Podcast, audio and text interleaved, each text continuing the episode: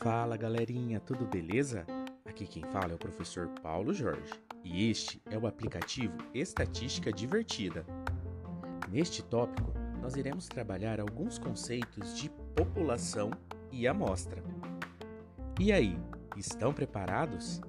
Então, fiquem ligados porque agora nós iremos entrar no mundo do conhecimento.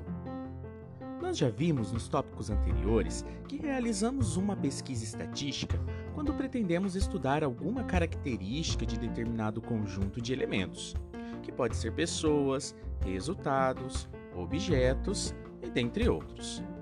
O conjunto de todos os elementos que tem a característica do interesse da pesquisa é chamado de população.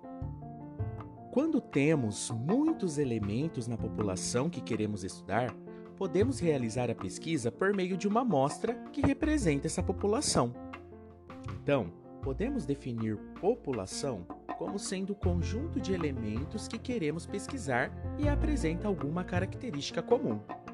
E a amostra é um subconjunto, uma parte da população que apresenta as mesmas características da população. Algumas pesquisas necessitam que toda a população seja investigada. Esse tipo de pesquisa é chamada censitária.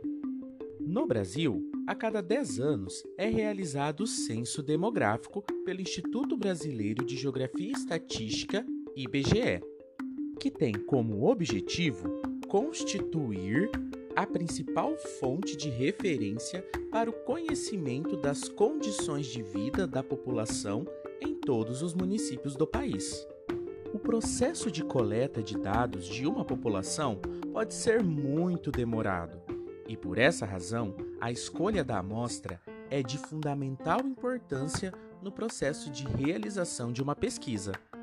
O censo é indicado quando a população é pequena ou quando se necessita do resultado exato.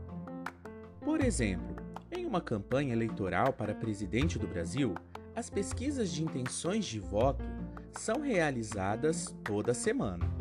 Para que isso ocorra, é necessário pesquisar uma parte dos eleitores brasileiros, pois, se a pesquisa fosse realizada com toda a população, é muito provável que, no dia da eleição, ainda não tivesse sido finalizada a primeira pesquisa.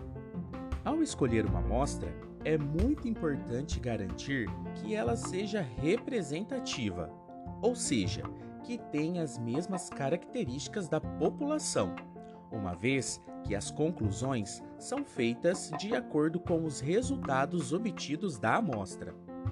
E aí, pessoal, entenderam o que é uma população e o que é uma amostra? Então, dê um clique no próximo capítulo para conhecer um pouquinho mais sobre o que é esse estudo tão importante para a nossa vida. Ah, e não esqueçam de responder o quiz que está disponível na próxima aba. Lembrando que todas essas ferramentas foram feitas especialmente para vocês.